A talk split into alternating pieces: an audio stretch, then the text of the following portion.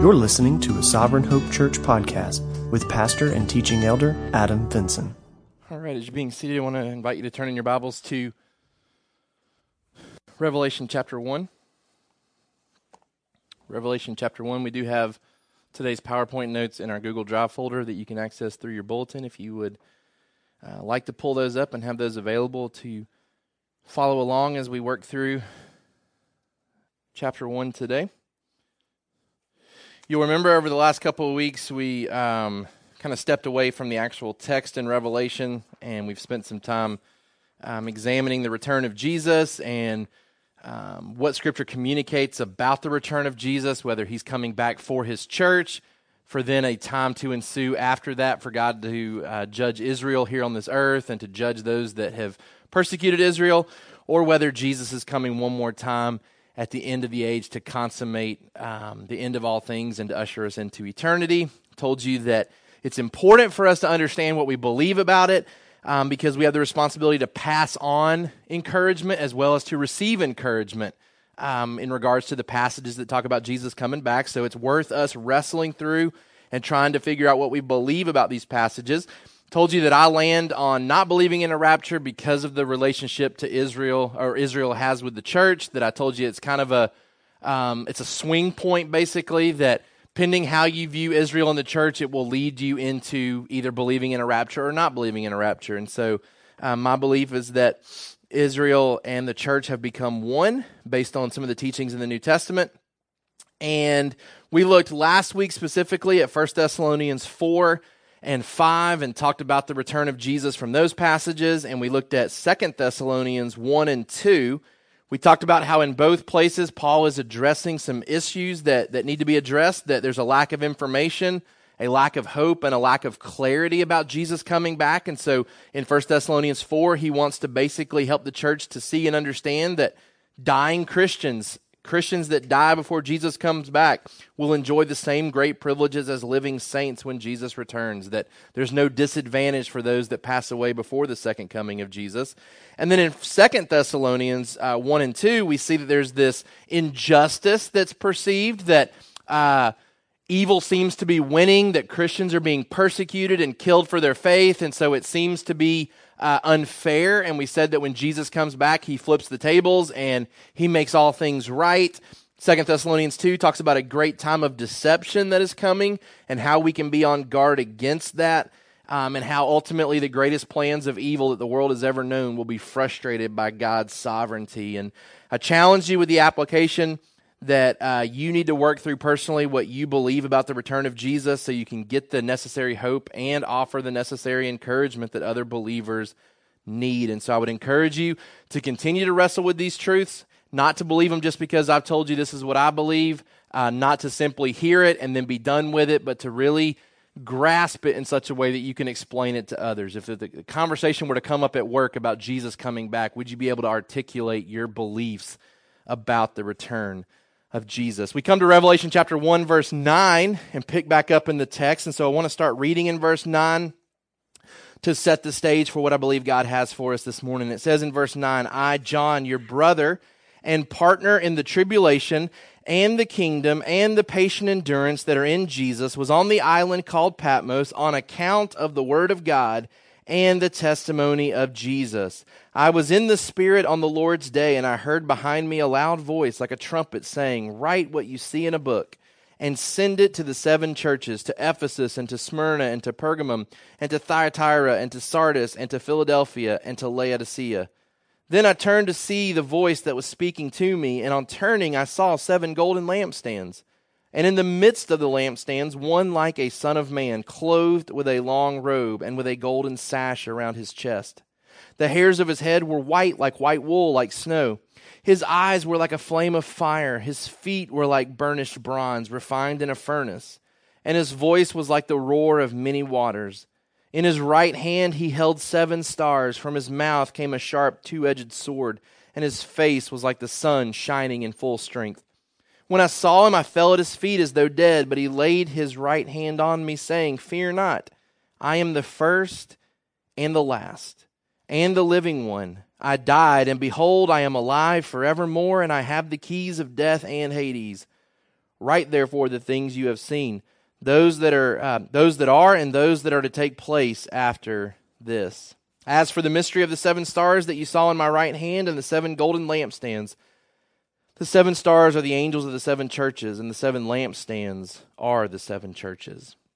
Our hero and our victor is the title of our sermon this morning. Our summary sentence for today In the midst of suffering and hardship, the church can look to the risen Savior and receive encouragement to persevere in worship by seeing Him as one who conquers all of our greatest fears. In the midst of suffering and hardship, the church can look to the risen Savior and receive encouragement to persevere in worship by seeing him as one who conquers all of our greatest fears. I've got the rest of the notes up there. Our kid's summary sentence is um, Jesus is our hero because he conquers our greatest fears. Jesus is our hero because he conquers our greatest fears. We're going to see in this book, obviously, that suffering and hardship uh, is what the church is destined for but the church can look to the risen Savior. And we're going to see uh, as we work through the book of Revelation that the resurrection of Jesus is this key point of worship throughout the book. Um, seeing him as the one who died and who is alive forevermore. Um, he's the slain lamb that is worshiped in heaven by the saints that have been killed for their faith. And so the church looks to the risen Savior. The church receives encouragement to persevere in worship by seeing him as one who conquers all of our greatest fears. We're going to see that right off the bat here in chapter 1 before we make any other progress into uh, the book of Revelation. Some initial thoughts that I think we see right off the bat in this chapter. First of all, I think John wants us to understand, based on Jesus giving him this vision. So it wasn't John that made this decision. Jesus is the author of this book. Jesus is the one that decides this is important. I think Jesus believes right off the bat it's important for us to see an accurate picture of who he is before we see anything else in this book. I think, I think it's really important. Jesus says, I want to give you the end of the story up front so that anything else that you experience in this book pales in comparison to who I am you see here, you see just a, a, an image of Jesus, a vision of Jesus. We're going to kind of break down and see some of the key components of what's going on here. Um, but I think the key is to see Jesus as being more important than anything else in this book. Because if you don't have a clear picture of Jesus, um, the trouble that comes in this book would seem hopeless without him. Um, I don't know how many of you have been through uh, the tribulation trail or the judgment journey. Um, some of these churches that put on these type of ministries around Halloween time, where basically you're meant to see uh, kind of a picture of, of the book of Revelation, and you see the horrors and the trials and the tribulations. Um, I participated in one up at school. It was kind of a, uh, a house that was meant to, to reveal death in different ways and different forms. And then typically at the end of those journeys or those walks, at the end of it, it's when you see Jesus and there's a, there's a gospel appeal to, to repent and to turn to Christ. I don't know of any of them that showed Jesus at the very beginning. You know, even at Snowbird, they do this big uh, revelation skit, is what they call it. And basically, it's a picture of Satan, his forces, persecuting the church. Um, and, it, and it's really horrific. I mean, uh, if it wasn't based on Scripture, uh, I wouldn't show it to my kids. But because it's based on Scripture, uh, Abram and AJ have both been a part of it. The McLeod kids have seen it at their at their early age. Uh, because Jesus is shown to be the hero and the victor of the story. But he's not shown to be that until the very end. And so, for young kids who watch it, I mean, it's kind of terrifying. You see, uh, you see these these horsemen ride in, and you see these uh, demons come in, and you see just the persecution and the killing of of uh, saints and you see him get hanged and, and there's just, just this turmoil and this, this hopelessness about it. And then jesus rides in and, uh, and his forces come in and, and, and wipe out satan. But you don't get that picture up front. Um, i think it's extremely helpful that we get this picture of jesus up front before we journey into the book. I mean even here at the end of chapter 1 it says that, that he has the keys to death the keys to hades. Well why is that why is that helpful? Because in revelation chapter 6 especially as a kid who went through tribulation trail and judgment journeys and some of those things, probably the scariest part of it for me, oftentimes, was the four horsemen that you got to see. Um, and different churches do it differently, but I mean, just kind of a, a scary rider on a horse that that kind of portrays uh, an attitude of hopelessness. If you jump to Revelation chapter six, these seals are being opened. Um, it says in verse 7 of Revelation 6, when he opened the fourth seal, I heard the voice of the fourth living creature say, Come. And I looked, and behold, a pale horse, and its rider's name was Death, and Hades followed him. And they were given authority over a fourth of the earth to kill with sword and with famine and with pestilence and by wild beasts of the earth. See, that could be a scary scene right there, except for the fact that we've already read Jesus has the keys to death and Hades. Like, these guys are instruments of Jesus. Now, he's not the author of sin, he's not the author of this evil, but ultimately, their authority, their ability to do anything that they do comes from Jesus. Jesus has the keys to both of these things. Um, and so, the horrificness of death and Hades in this chapter you know, it says it's riding on a pale horse. It's because, I mean, it pales in comparison to Jesus, right? Like Jesus has authority over this evil. And I think John wants us to see Jesus before we get into any parts of the book of Revelation so that we can see what I told you a couple weeks ago. He's the scariest thing in the book, right? Like he's the, he's the most powerful being in the book. And if you're not on his side, he's scarier than anything else you can read about in the book of Revelation. And it's only because John is on the side of Jesus that Jesus can put his hand on him at the end of chapter one and say, Fear not, fear not. Um, you're one of mine. Now, if you weren't one of mine, fear a lot. fear a lot because, because I'm the scariest thing that you're going to see in this vision. But he's able to comfort him because while he would be scary if John was not on his side, John has been redeemed and John is one of his closest friends and, and he can put his hand on him and say, Fear not. Seeing Jesus is more important than anything else in this book. Secondly, uh, the vision, vision of Jesus is meant to comfort and not to scare. I think that's important for us to grasp that Jesus, in all of his glory in this picture, it's meant to be a comforting picture to us. It's meant to be a comforting picture to us, not to scare us. Now, John is immediately scared and fearful and prostrate on the ground, but Jesus comes in and says, Fear not. Fear not. I want to encourage you. What you're seeing should not lead you to be fearful, but instead to be encouraged. And we'll talk about why that's the case as we work through um, the material this morning. Number three, Revelation 120 informs us of the symbolism to come.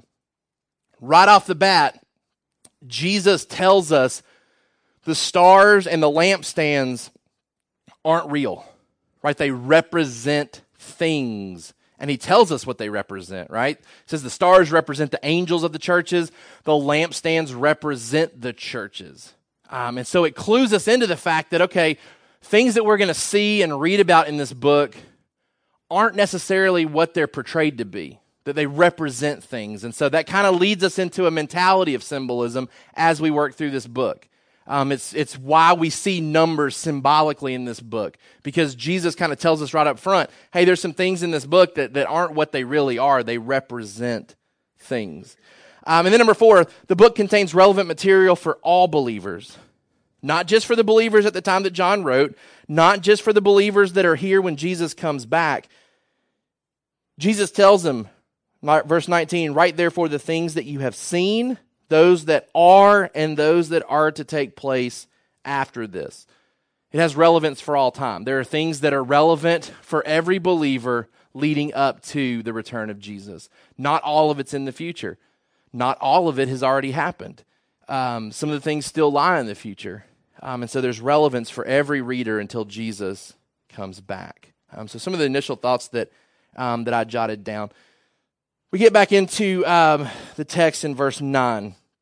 I, John, your brother and partner in the tribulation and the kingdom and the patient endurance that are, on, that are in Jesus, was on the island called Patmos on account of the word of God and the testimony of Jesus. Number one in our notes today, we approach the future as a family. We approach the future as a family. For our kids, our church is our family. There's great hope that I think John communicates right off the bat here as he relates himself to these churches that will read this book as a brother, as a fellow partner in the faith. We're, we're, we're family. Um, and that ought to provide great encouragement and hope to us as we look into the future, as we approach the future, as we seek to endure into the future. That we don't go into it alone. We don't go into it alone. And that's number one in our notes underneath that. We are not alone in our faith. The experiences of Christianity are shared by all believers. And what's so encouraging is to think about the fact that we are part of the church that John is talking about 2,000 years ago when he writes this book. Right? Like, like the church that was enduring at that time is the same church that we're a part of. We are grouped in with these people. Um, we're not an isolated church of, of 40 to 50 people right here this morning. We're a church that belongs to a bigger church. We're a church that belongs to a, a church that's made up of generations uh, throughout all ages leading up to Jesus coming back. We're not alone in our faith, and that's not just a cliche term to use that, hey, we're, fa- we're like family around here. Scripture, scripture says that we should view it that way, that the relationships that we enjoy in this room, within this local church, should be really deep and meaningful in Mark chapter 10, Mark chapter 10, verse 29 and 30. Jesus said, Truly I say to you, there is no one who has left house or brothers or sisters or mother or father or children or lands for my sake and for the gospel, who will not receive a hundredfold now in this time houses and brothers and sisters and mothers and children and lands with persecutions, and in the age to come, eternal life. But many who are first will be last, and the last first. We know that the gospel oftentimes divides families. Maybe not so much in our culture, but in other cultures. As people come to Christ, oftentimes it divides families. Um, it leaves them in a state where they lose their mother or father who won't accept the faith in Jesus that their child is portraying. It oftentimes divides families. But the encouragement that Jesus offers to his disciples is that when you come to faith in Christ, you enjoy a family type relationship with those that are following Jesus as well. Our relationships are meant to be deep and meaningful. And we could pause right there and just stop and talk for a while about the ramifications of what that means in this local church. I mean, this, is, this has got to be still a learning process for us because um, there, there is still growth that can happen in every church, including this church that we would love each other and care for each other in the same way that we would love and care for our own immediate family. Right? Some of us are really great at loving our families, but it's still a learning process to know that we're supposed to love other people within this church at that same level. We're to see each other as a family. Deep, meaningful relationships is what Jesus promises to his disciples. We're not alone in our faith, and John finds hope in that and wants to offer hope to other churches that are reading this book by identifying himself as the brother, as a partner. Right? He's not a disciple, he's not an elder, he's not an apostle here. He's a brother. He highlights an important relationship that we all get to enjoy together within the church. Number two, not only are we not alone in our faith, we're not free from suffering. We're not free from suffering. It says um, he's our brother and our partner, not just in the church, but in the tribulation and the kingdom and the patient endurance that comes with following Jesus. We're not free from suffering. John tells us that he's in Patmos because of the word of God and the testimony of Jesus. He's enduring persecution. He's been banished to this island that's really uh, kind of off the coast of Ephesus, off the coast of Asia Minor. He's been relegated there because he won't keep his mouth shut about Jesus right? And so the, the, the, Roman Empire has said, let's, let's put him out to pasture, basically. Let's, let's isolate him to limit his contact with others about the resurrected Jesus. His lot is due to the word of God and the testimony of Jesus. Christians should expect suffering for obeying Jesus. He says this is due to the word of God and the testimony of Jesus, meaning that when we choose to live by God's word, when we choose to fight sin, and we choose to testify of the resurrected Christ, it leads to suffering. Now, you know, we talked this morning, you know, what, what are the reasons that we suffer? It, it, it should be for this, right? This isn't, they're not suffering because they're being disciplined by a heavenly father that loves them for their sin, right? Like they're being they're being attacked and persecuted because of their proclamation of Jesus and his word. And we talk about, well, you know, that doesn't really happen here. And, and I think we have to filter that through how faithful are we in communicating the Word of God, living by it, calling other people to live by it, and testifying about the resurrected Christ. Because it, it confronts people when we do that uh, accurately, when we do that faithfully to what God's Word has called us to do. When we share the gospel and call people to repent of their sins, it would lead to division. It would lead to division in our families. It would lead to division at our, at our workplaces. And it would potentially create more suffering and possibilities of more persecution if we were more faithful to do so. We'll talk more about that towards the end. Um, we're not free from suffering. And if there's a lack of suffering, I think we first have to evaluate is there a lack? Is there a lack of the Word of God and a testimony of Jesus present in our life? That's what should lead to suffering by living by the Word of God and by testifying about Jesus. Christians, so, you know, we talked this morning, you know, kind of relating this to a new believer, right? we're talking to a new believer, we're working through discipleship with them. We're talking about working through it with our kids. We should teach our kids, we should teach new believers to expect suffering. That when they come to Christ in faith, they should expect a heightened attention from the enemy. This phrase, word of God and the testimony of Jesus, it's used three other times in the book of Revelation. Each time that it's used, it's used in reference to people being persecuted on account of this.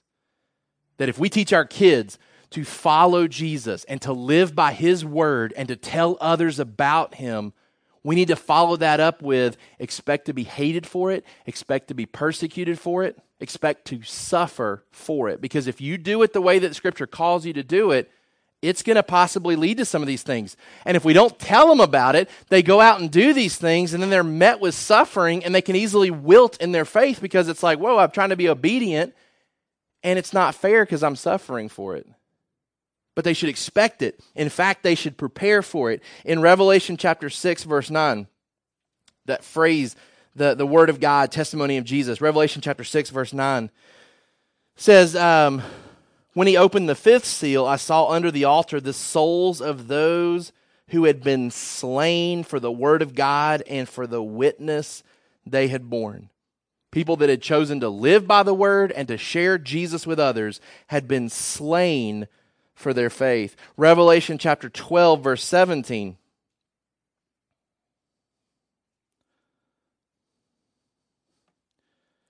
Then the dragon became furious with the woman and went off to make war on the rest of her offspring, on those who keep the commandments of God, who keep the word of God, and hold to the testimony of Jesus.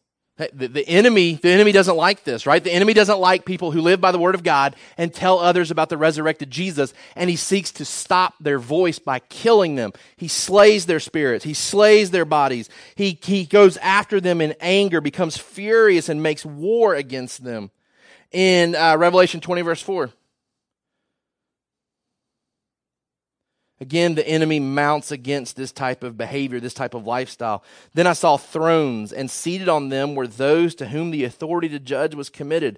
Also, I saw the souls of those who had been beheaded for the testimony of Jesus and for the word of God, and those who had not worshipped the beast or its image and had not received its mark on their foreheads or their hands. They came to life and reigned with Christ for a thousand years. We're not free from suffering. We should expect it, especially if we're going to live faithfully to the Word of God and to testify about the resurrected Jesus. Number three, we're to focus on the coming kingdom. So, John says, I'm, I'm your brother, I'm your partner in tribulation and the kingdom and the patient endurance that are in Jesus. He says, You're going to suffer, but it's important that we keep our eyes on the kingdom because we are participating. We are partners in something that is still to come. And he says, We're to be patiently enduring this, waiting upon this kingdom. We endure it, waiting upon it. We advance the kingdom by our patient suffering. We advance the kingdom of God by our patient suffering. A couple of passages that point us to this. In Acts chapter 14, verse 22. Says uh, that um, Paul and, and his, uh, uh, his group was going around uh, encouraging churches that he had helped plant. Verse 22, it says, strengthening the souls of the disciples, encouraging them to continue in the faith, and saying that through many tribulations we must enter the kingdom of God. Right? Like he's preparing them. He says, Look, we want you to live by the word of God. We want you to tell people about Jesus. You're going to suffer for it. You're going to go through tribulations for it. Good news. This is the way to the kingdom. This is the road. This is the path to eternal life. 2 Timothy chapter 3 verse 10 2 Timothy chapter 3 verse 10 you however have followed my teaching my conduct my aim in life my faith my patience my love my steadfastness my persecutions and sufferings that happened to me at Antioch at Iconium and at Lystra which persecutions I endured yet from them all the Lord rescued me indeed all who desire to live a godly life in Christ Jesus will be persecuted. While evil people and impostors will go on from bad to worse, deceiving and being deceived. But as for you, continue in what you have learned and have firmly believed, knowing from whom you learned it, and how from childhood you have been acquainted with the sacred writings which are able to make you wise for salvation through faith in Christ Jesus. He says, expect it, endure it, hang on, the kingdom is coming. The glory of Jesus becomes clear when saints show that Jesus is better than wealth and better than health, even to the point of death. We show Jesus to be great when we're persecuted, when we suffer, when we endure to the very end. In um, Revelation chapter 12, verse 11, John says, This is what I'm going to partner in, in with you. Revelation chapter 12, verse 11. And they have conquered him by the blood of the Lamb and by the word of their testimony, for they loved not their lives even unto death. We endure to the very end. That's what we're called to do as believers. So, the implication for us we are called to endure suffering as a sign of our hope in the kingdom. We are called to endure suffering as a sign of hope in the kingdom. Now, the key that I wrote down in my notes for this is that the key is we have to do this as a family, right? So, why do we suffer? We suffer because we try to align ourselves with the Word of God and we try to testify about the resurrected Jesus, and the enemy hates that. The enemy hates that. The enemy doesn't want to see people rescued, right? Back to Revelation or Genesis 3, right? Genesis 3, Satan stole Adam and Eve in his mind and was going to uh, basically own the offspring of man. Jesus shows up, God shows up at that scene and says, By the way, um, I'm rescuing these people back to me, right? Like I'm going to create enmity between you and the woman, between your seed and, and um, uh, your seed and her seed. I'm going to send somebody to crush your head. Well, well, Satan doesn't like that, right? Like Satan doesn't want to lose. So when we start testifying of the resurrected Jesus, Satan doesn't care about Jehovah's Witnesses sharing their false information. He doesn't care about Mormons sharing their false information right? Like more power to them, more deception to them. But when a Christian gets serious about talking about the resurrected Jesus, that's when the enemy steps in and says, we have to cut this off. We have to start killing if necessary to cut this off. And so Christians make Jesus look great when we endure through that type of suffering, but we do it as a family, right? Like we don't do this individually. We do this as a family. Second Corinthians uh, chapter 1 Verse 3 Blessed be the God and Father of our Lord Jesus Christ, the Father of mercies and the God of all comfort, who comforts us in all our affliction so that we may be able to comfort those who are in any affliction with the comfort with which we ourselves are comforted by God. For as we share abundantly in Christ's suffering, so through Christ we share abundantly in comfort too. If we are afflicted, it is for your comfort and salvation. If we are comforted, it is for your comfort, which you experience when you patiently endure the same sufferings that we suffer.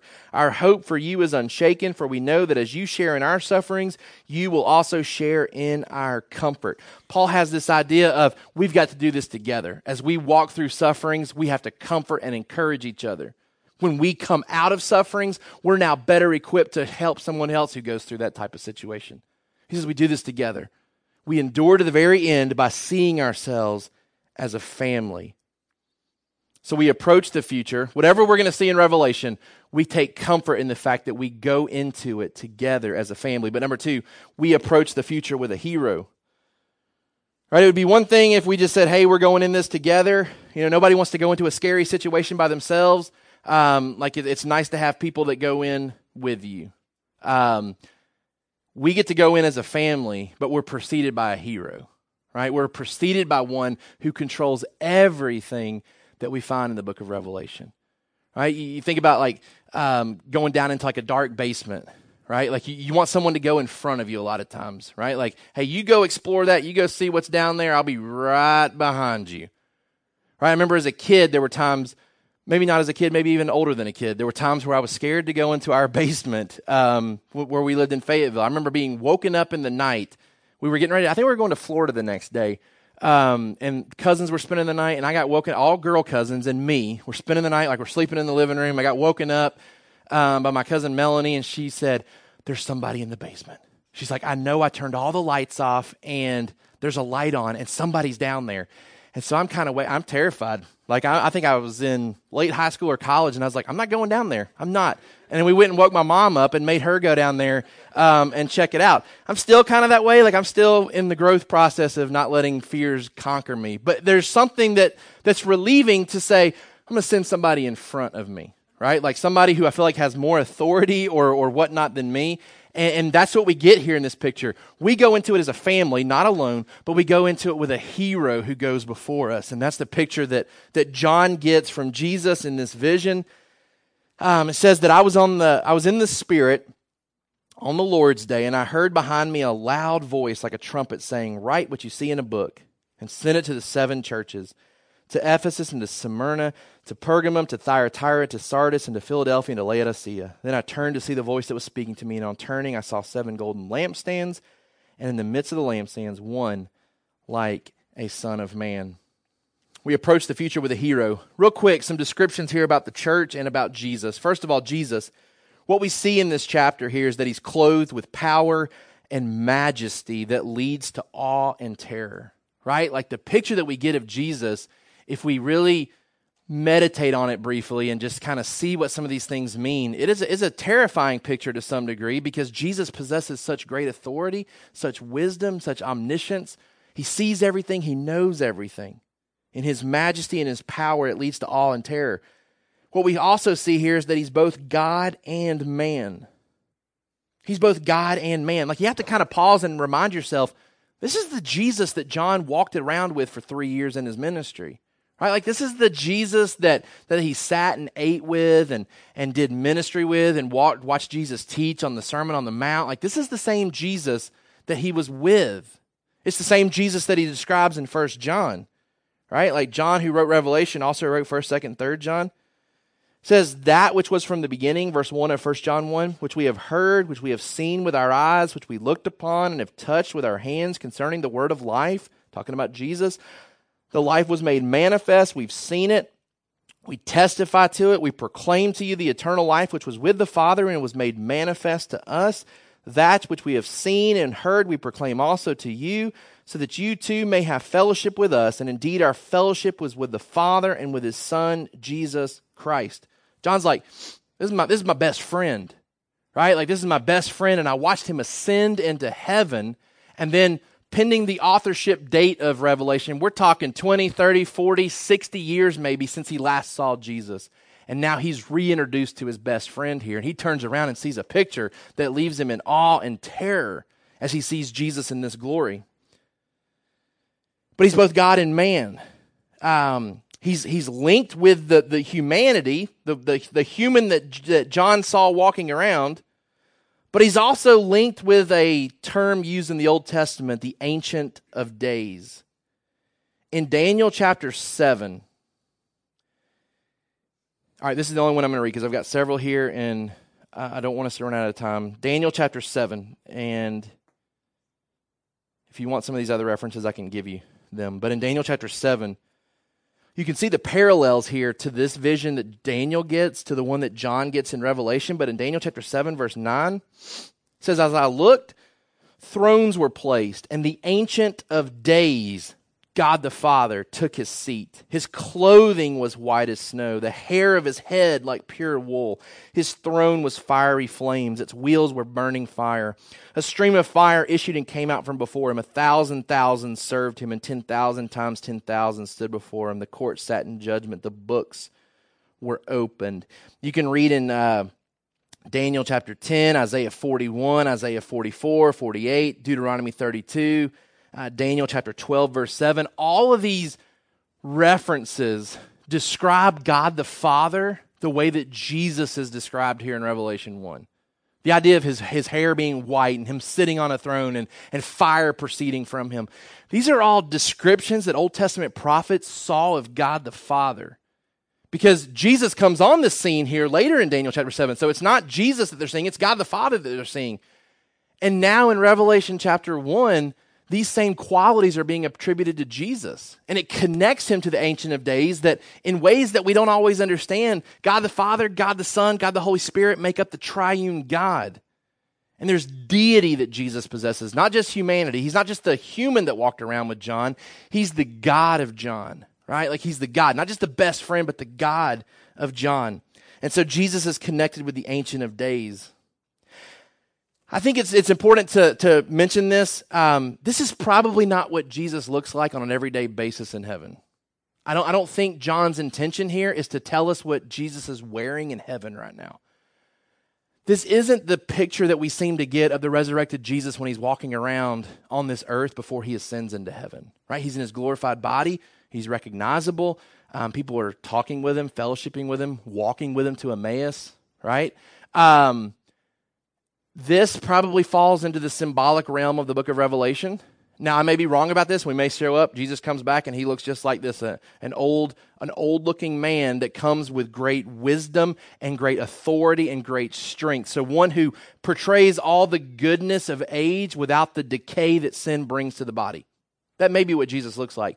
But more than likely, this is symbolic because the things that are described here about Jesus aren't meant to tell us what he looks like, they're meant to tell us what he is like. Okay? It's not to meant to tell us what color his hair is. It's meant to tell us that he comes with all wisdom and all knowledge because of all of his experience. He's the first and the last, right? He's been there from the very beginning. He will be there till the very end. He brings all the experience to the table. We think about wisdom we think about experience. Those that have experienced it oftentimes have the greatest wisdom. Jesus has all the possibilities of wisdom attached to him.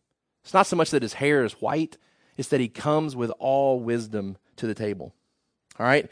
Um, the description of the church, what we see back here in Revelation. So we see Jesus in this uh, glorified state, and we see a description of him that describes what he is like and how we should see him and view him. Uh, the church here is pictured as um, a a lampstand.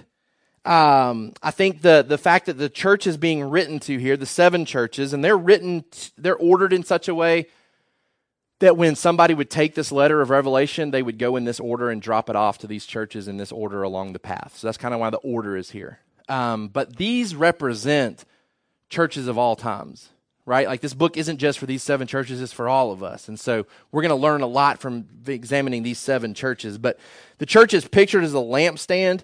Um, we know from other passages of Scripture we're called to shine as light. Matthew 5, 14, and 15. The same word for lampstand is used there for the church as is used here. So our job as a church is to lift up the light of Jesus and shine him forth. Um, that's the picture we see here in Revelation. Uh, Daniel 12, 3 talks about our responsibility to shine as soul winners. Philippians 2, 15 through 16, uh, kind of the same thing. All right, um, we approach the future with a hero for kids. Jesus is our hero. Number one, we have a hero who remains with us. We have a hero who remains with us. Matthew 28, 20, uh, the Great Commission. Go and make disciples of all nations. Big promise that's attached to that is, Lo, I'm with you always to the end of the age, right? Jesus stays with his disciples Jesus stays with his churches. And that's the image that John gets here. It says, Then I turned to see the voice that was speaking to me, and on turning, I saw seven golden lampstands. And where's Jesus? Jesus is in the midst of the lampstands. He's in the presence of the churches. He's right there mixing it up with them. God is present with all churches and knows what is going on in each church.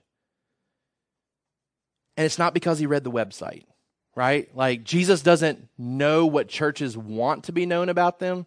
He knows the intricate details of what that church really is. I could tell you things about Crossroads Church. I could tell you things about Southcrest. I could tell you things about Legacy. I could tell you things about those churches. I don't know those churches. I don't know those pastors. I don't know the people of those churches. Most of my knowledge would be website type knowledge. Jesus is going to confront these churches and say, here's who you really are. No matter what your website says, here's who you really are. And what's crazy is that these churches get to read about other churches in their area. I mean, think about it. Let's say if this was written to the church at Crossroads and the church at Sovereign Hope and the church at Legacy, I mean, all the dirty laundry gets aired out here in a few minutes as you read through the book of Revelation. God says, We're going to confront it. We're going to fix it because we're all a family. We're all on the same team. We're all part of the big church. Doesn't matter who's failing more or succeeding more. We all got to get on the same page and be the right type of light. We have a hero who remains with us. He remains with each church despite their struggles, sins, and failures. He possesses and protects the churches and their leadership. John 10 28 talks about us being in the hands of Jesus and nobody being able to pluck us out of those hands, right? What do we see in the picture of his hands? We've got churches in his hands, and then we've got angels in his hands, angels of the churches. There's a lot of debate as to what, what are these angels. Um, some of the, the suggestions uh, that these are real angels, that these are the pastors of the churches, that these are the individuals that will be the messengers to deliver the, uh, the letter to the churches or that it's simply a personification of the church. I got to tell you, I, have kind of landed on this being um, real angels. It, it doesn't make sense to write letters to angels, but every other time they're used in the book of Revelation, it's talking about angelic beings. So it would be a deviation from the norm.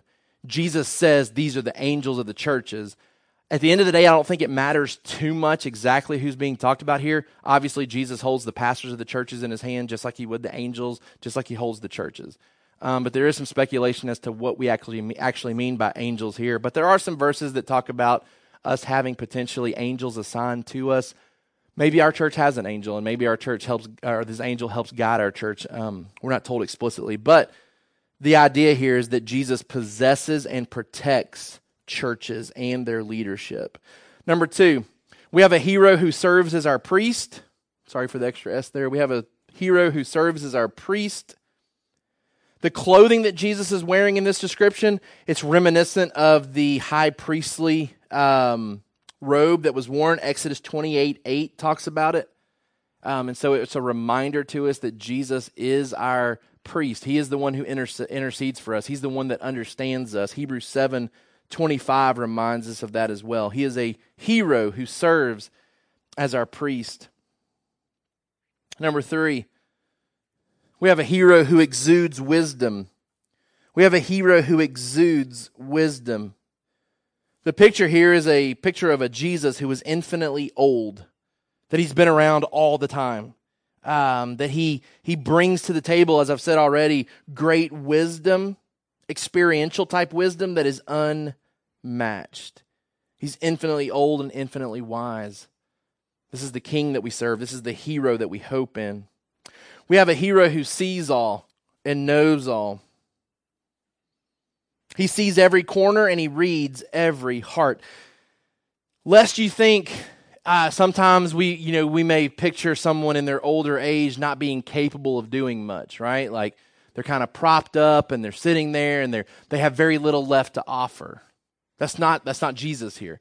He's pictured in his old age again to show his wisdom, but his his eyes burn with fire.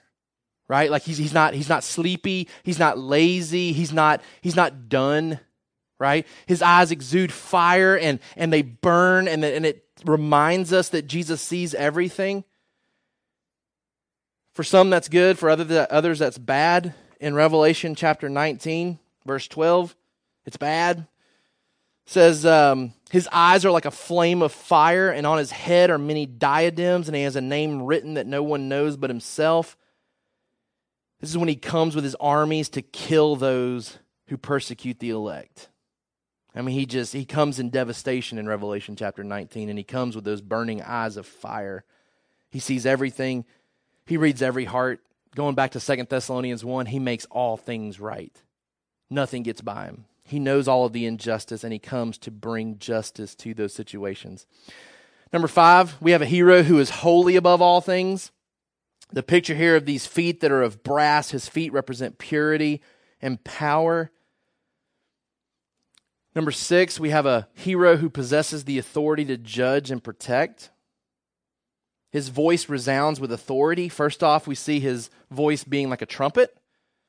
His voice isn't a trumpet. His voice is like a trumpet. And that's where a lot of the symbolism is seen here. He's like a lot of these things, right? Like his hair was white like wool. It's not wool hair. His voice was like a trumpet, right? His voice was like these, these rushing, resounding waters, and it communicates authority in his voice.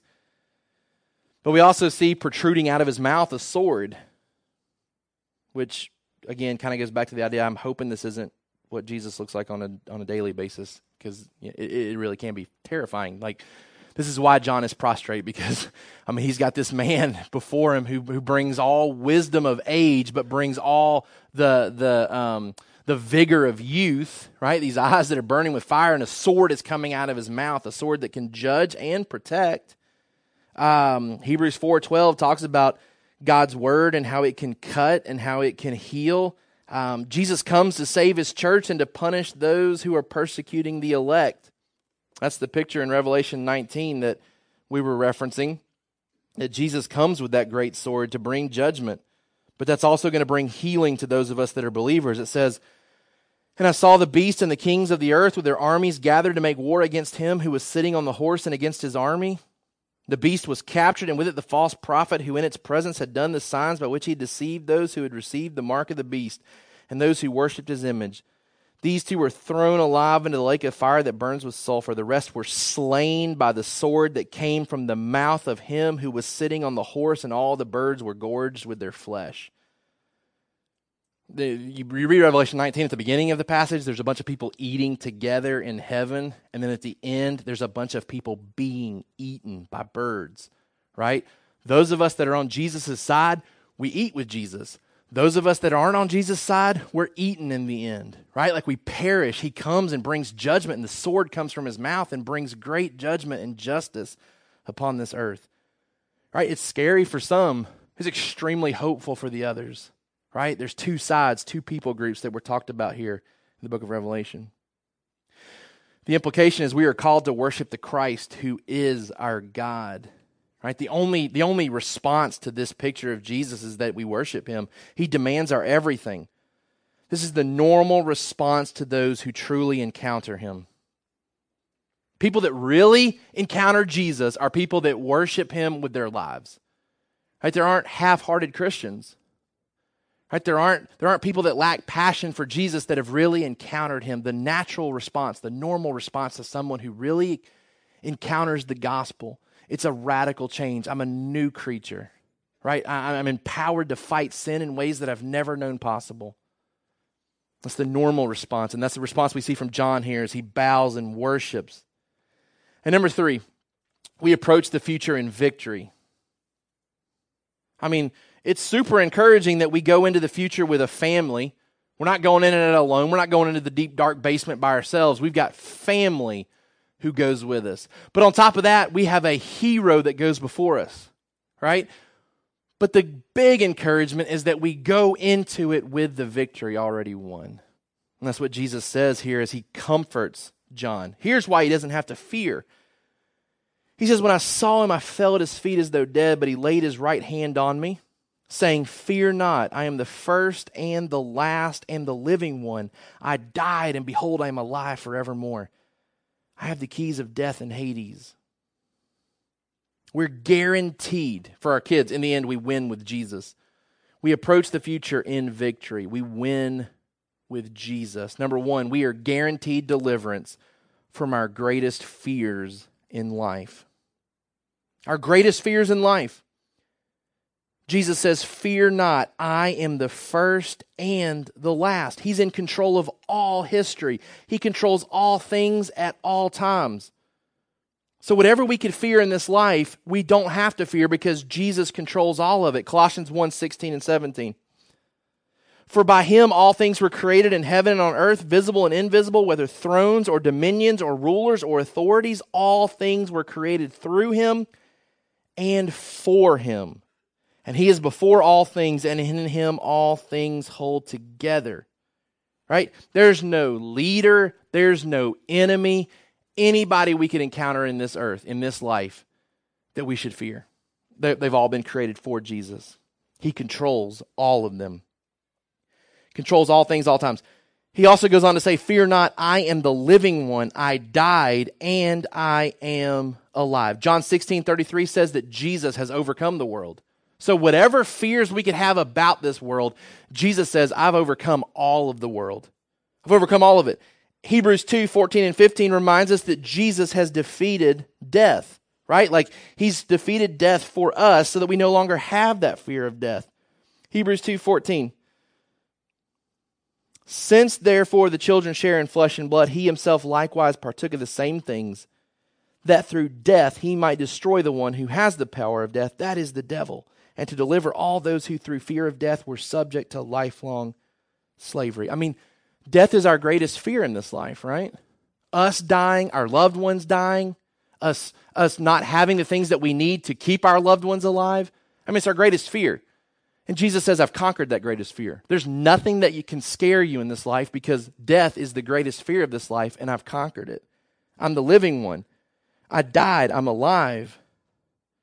I told you earlier, it's the point of worship. Throughout the book of Revelation, when you see the church in heaven worshiping the Lamb, they are worshiping him in such a way that they are drawing attention to the fact that he is alive and that he is resurrected. But number two, we're guaranteed deliverance from our greatest fears in death.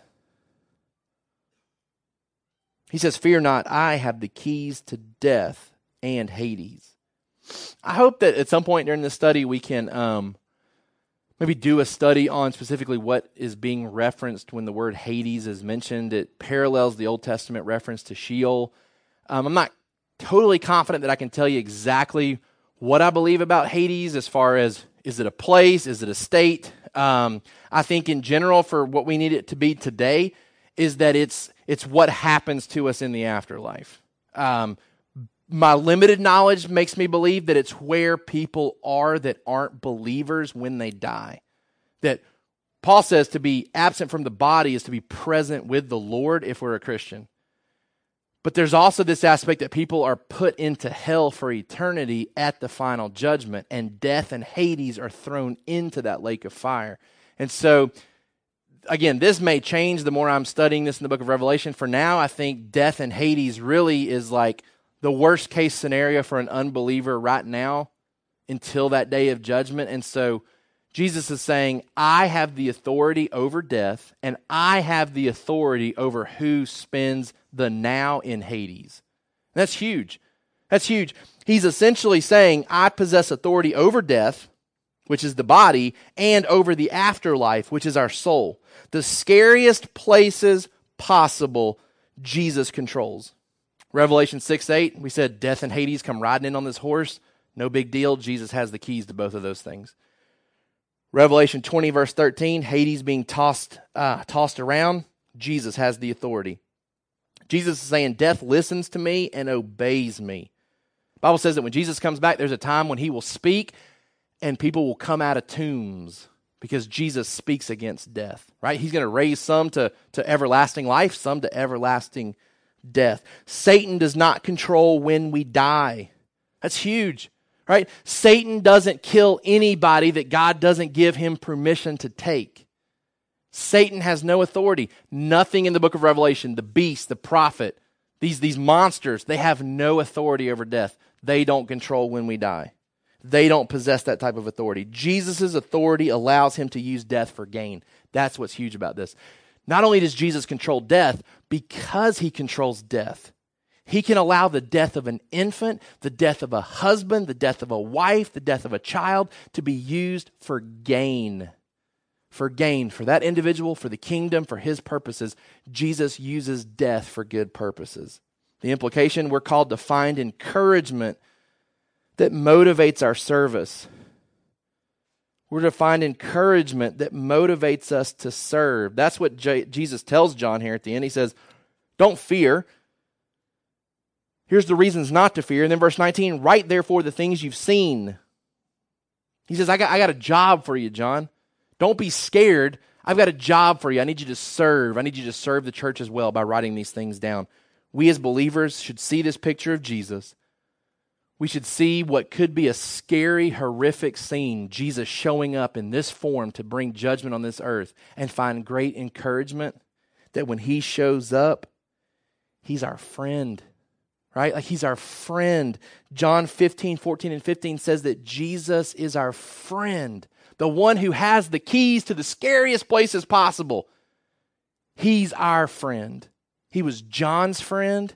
John's our brother. Jesus is our friend. We're called to find encouragement. Application if you have not submitted to King Jesus, you have great reason to fear. The application is to repent and trust Him today. Jesus comes to die on the cross. He comes to pay for our sins, the sins that would send us to death, the sins that would send us to Hades, the sins that would send us to the lake of fire for eternity. Jesus comes to, to control those things, to, to own those things. He dies in our place to conquer those things for us. We repent, we trust in Him, then we get to be on the good team. We get to transfer from darkness to light. Number two, as Christians, the greatest, most powerful being in, in existence is our friend. We can be encouraged by that even to our death. Our kids need to see Jesus as their best friend possible, but as the scariest figure possible if they're not following him. And when they're able to embrace that they're to live their lives aligned with the Word of God, that they're to testify about the resurrected Jesus, and when they're able to understand that may lead to their death and that it's okay, because the very one they're following, the very one they call friend, is the one who controls their death and controls the afterlife, it removes all fears. There's nothing to be scared of now at this point. He possesses everything. Our family worship questions for this week to kind of tie into this. Number one, what fears do we have about sharing Jesus with others? Maybe part of the problem that we're not suffering like we could or should is that we're not aligning ourselves with God's word like we should, and we're not testifying of the resurrected Jesus like we should. I think we would all admit we should talk about Jesus more to people. And I think we could all come up with some reasons why we don't. So I want us to talk about that within our family structures. What fears do we have about sharing Jesus with others? And number two, what promises has Jesus made to us to help us overcome those fears? Jesus says, Fear not. There, there's no reason to fear. So, what are some of the fears that prohibit us from sharing Jesus like we should? And how can we squash those fears knowing that Jesus has made promises that would prohibit us from being fearful? Let's pray together. God, we thank you so much for this passage here in Revelation. We thank you so much for the truth that's contained here. We're thankful that before we see any of the difficulties, any of the trials, any of the future tribulation that's to come, that you made it very clear up front that we have no reason to fear. That the things that come riding into this earth, the things that try to control this earth and to seize control of this earth, they all fall under you. All things were made for you. So, God, we're thankful that Jesus is a great hero, but he's a hero who's already won the victories that we need him to win. He's conquered death, he's conquered the afterlife, he's sealed us until he comes back. We praise you and thank you for those truths. God, I pray that it would invigorate us, that it would inspire us, that it would encourage us to endure to the end. God, protect us from, from sin, protect us from the enemy that would seek to detract our witness, that would seek to knock us off the route that you've called us to. God, we know that the promise here is that if we're aligning ourselves with Scripture and seeking to be obedient and seeking to tell others about you, that the enemy wants to stop that whether it's through sin and disqualifying us, whether it's through death and ending our presence here on this earth. God, I pray that we would be passionate to be obedient to you, to worship you, and that any fears that would come up would be removed when we remember this picture of you. That you're a God who controls everything, that has the keys to the scariest things possible, and that we now enjoy you as a friend. Help us to be faithful to the end. Help us to take the things that we're studying and learning and apply them into our life. It's in Jesus' name that we pray. Amen. Thank you for listening to the Sovereign Hope Church podcast. We trust that you've been encouraged by the word. For more information about our church, please visit our website at www.sovhope.org. Again, that's www.sovhope.org.